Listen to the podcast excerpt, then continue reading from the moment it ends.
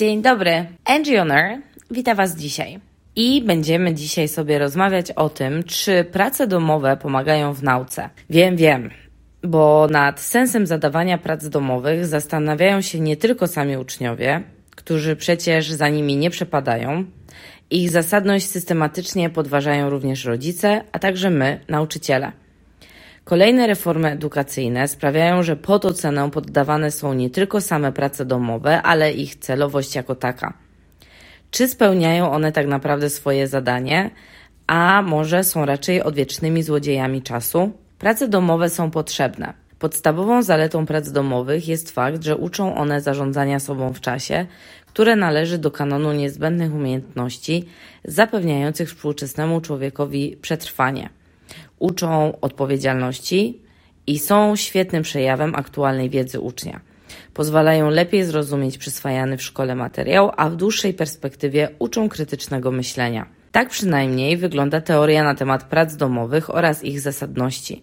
I choć wielu pedagogów broni tego narzędzia, bez którego trudno sobie wyobrazić tradycyjną szkołę, to jednak nie spełniają one swego podstawowego zadania. W wielu przypadkach prace domowe są po prostu zbędne. Prace domowe nie są potrzebne.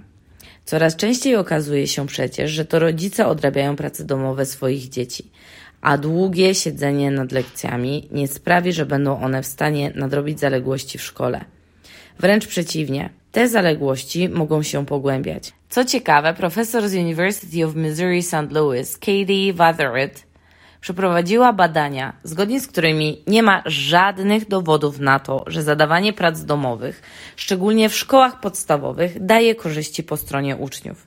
Na osiągnięcia szkolne wpływa przecież zdecydowanie więcej czynników niż tylko prace domowe. Ale z racji ich wzajemnych zależności bardzo trudno jest je kontrolować, szczególnie w rzeczywistości klasy. Wystarczy, że spróbujemy zmierzyć zaangażowanie, a zabraknie nam narzędzi do tego rodzaju pomiarów, nie wspominając już o czasie. Prace domowe to też ogromne źródło presji i stresu zarówno dla dzieci, jak i rodziców. A przecież nie chcemy, żeby jedni i drudzy znienawidzili szkołę, nie mogąc sprostać oczekiwaniom nauczyciela, prawda? Jak prace domowe mogą pomóc w nauce? Czy mamy prawo zabierać uczniom ich prywatny czas, którym powinni dowolnie dysponować? Z pewnością nie. Dlatego powinniśmy jako nauczyciele pracować nad systematyczną realizacją programu. W ten sposób uczniowie nie będą musieli dokańczać za nas w domu tego, czego nie udało się omówić podczas zajęć, a kiedy nauczymy ich jeszcze w szkole sprawnego zarządzania sobą w czasie oraz systematyczności, nie trzeba będzie ich karać dodatkową pracą domową. Zamiast tego zachęcajmy uczniów do czytania i niech to będzie ich pracą domową. W ten sposób poznają świat, o którym my także chcemy im opowiedzieć. Wystarczy pokazać im, że warto nas słuchać. Dziękuję Ci serdecznie. Do usłyszenia już wkrótce. Bye bye.